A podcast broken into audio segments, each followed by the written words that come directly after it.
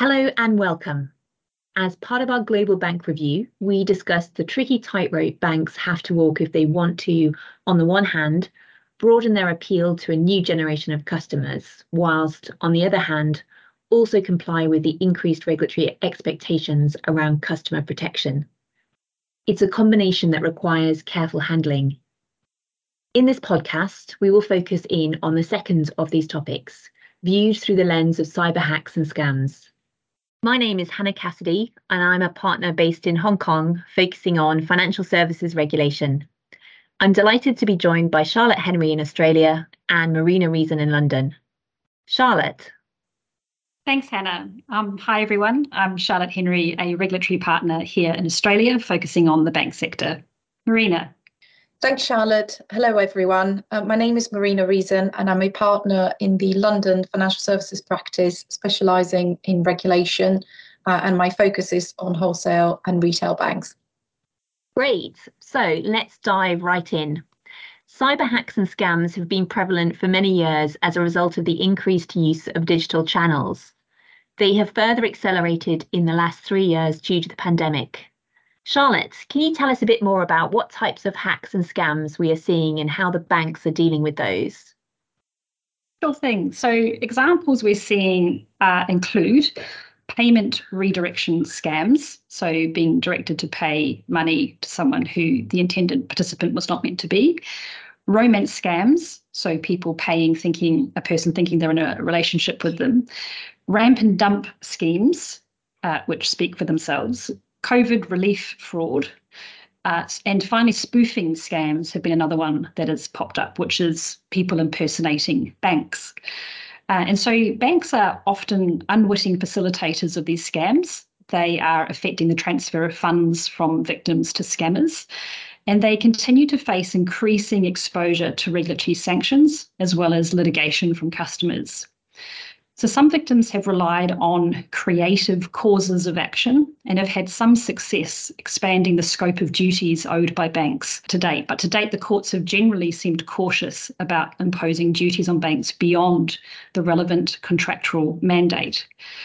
As victims seek to expand the scope of duties owed by the banks, including an implied duty to exercise reasonable care and skill in executing the customer's transaction orders, Banks have found themselves treading carefully to prevent customers being scammed while not impinging on the customer's right to access their funds on demand and deal legally with those funds as they see fit. Are there differences per jurisdiction? In some jurisdictions, victims are also able to pursue non judicial recovery. Um, so, for instance, we have AFCA here, which is the Australian equivalent to the FOS. And AFCA can issue decisions that are binding on financial firms for refusing to compensate customers victimised by investment scams. Um, these avenues can hold greater prospects as the outcome uh, decided by the Ombudsman may not simply turn on the strict legal position, but more general notions of things like fairness. However, in recent times, we've found that even AFCA has generally ruled in favour of the bank in two scenarios. Either on the scenario that the transaction was authorised by the customer and the bank wasn't on notice of any fraud, or the transaction was unauthorised but the customer had acted carelessly, e.g., in disclosing their passcode. What's the key question that should be addressed? So, the fundamental question that arises is how the balance should be struck between banks and victims of scams. So if customers also have some responsibility to protect their own interests and to take precautions to avoid scams, um, then there should be qualifications on bank liability, we think. For instance, banks should not be required to effectively become underwriters or insurers to victims of scams. In addition, you know, to what extent should banks be expected to educate and provide warnings to their customers? When is there this kind of implied duty of care? That's really interesting. Thanks. Marina, how are we seeing the UK regulators approach this and ensure there is a good balance between bank responsibility and customer protection? Sure, thanks, Hannah. So the FCA is um, focusing on how tech solutions can prevent fraud in real time. For example, testing how financial services and other sectors can share data and how to spot fraud at source. Um, the FCA has also instructed firms to consider whether they are doing enough to raise customer awareness of crimes such as authorised um, push payment fraud, pension scams, and so uh, called ghost broking, where fraudsters po- uh, pose as a middleman for insurance firms. The FCA expects firms to assess evolving risk, uh, such as the cost of living crisis, and then recalibrate um, their financial controls, uh, financial crime controls uh, accordingly. Um, the financial promotion regime in the UK is also being tightened in a bid to prevent misleading advertisements and scam. Uh, scams, the FCA has also ramped up its review of financial promotions to stop um, such scams and fraud.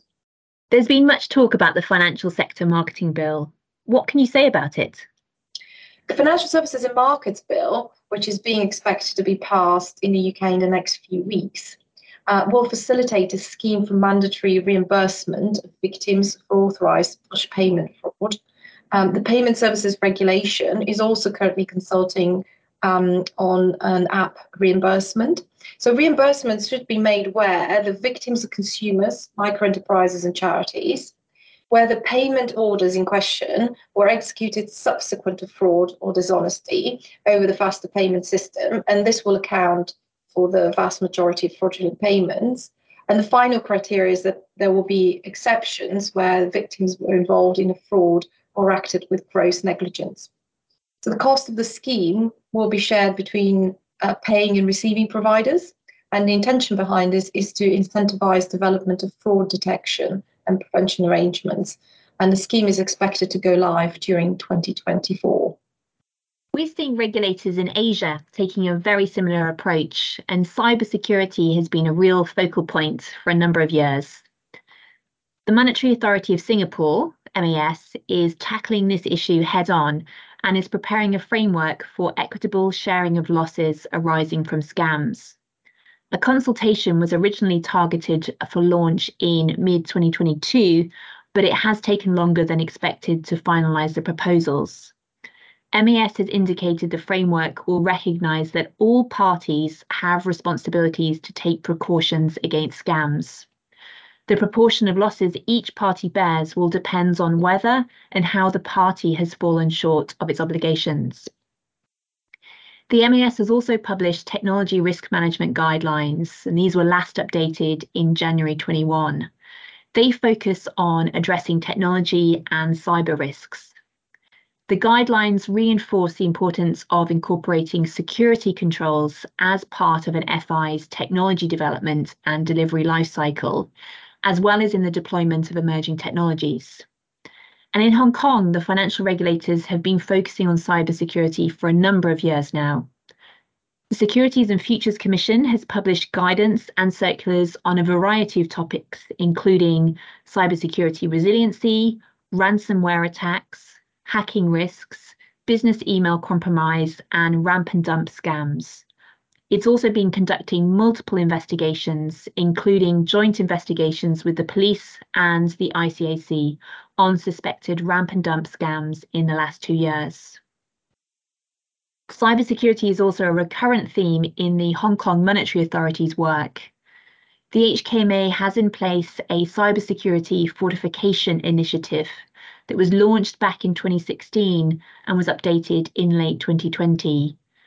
The CFI comprises a cyber resilience assessment framework, professional development program, and cyber intelligence sharing platform.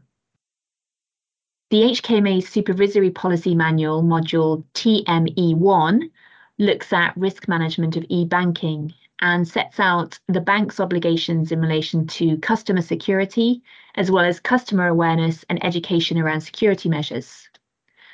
And in May 2022, the HKMA published a new module on operational resilience, OR2, and that specifies the MA's overall approach to operational resilience, including cybersecurity.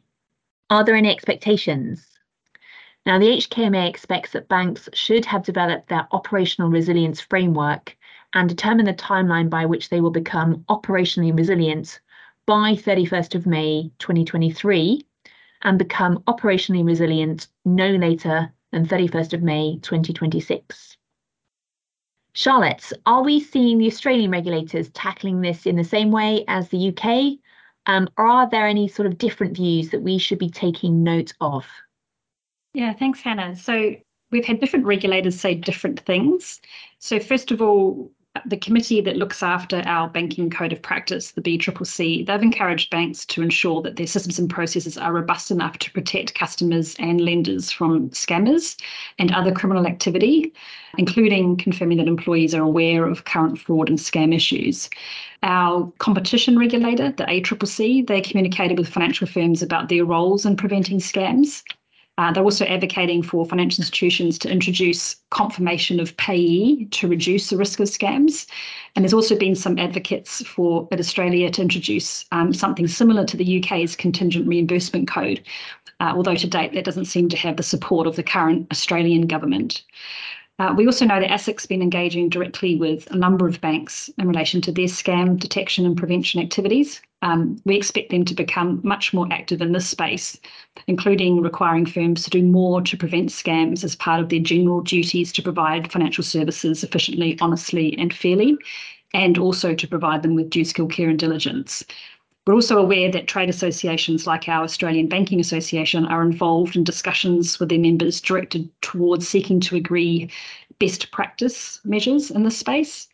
Uh, and then finally, um, as part of its enforcement priorities for 2023, um, ASIC has noted that one of its key focuses will be on protecting Australian consumers and disrupting investment scams and high risk investment products, including crypto assets, which I know we're going to come to talk about in a second. Great.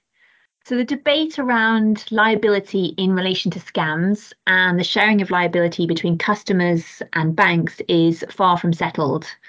But one thing is clear the regulatory trend is towards rising expectations on banks, spanning customer education, internal policies and processes, and warnings that should be provided when a possible scam is detected.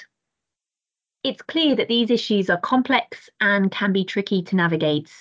Thank you to Charlotte and Marina for joining me today and for their very interesting insights. We'd encourage you to get in touch with any of us to discuss any of these matters further.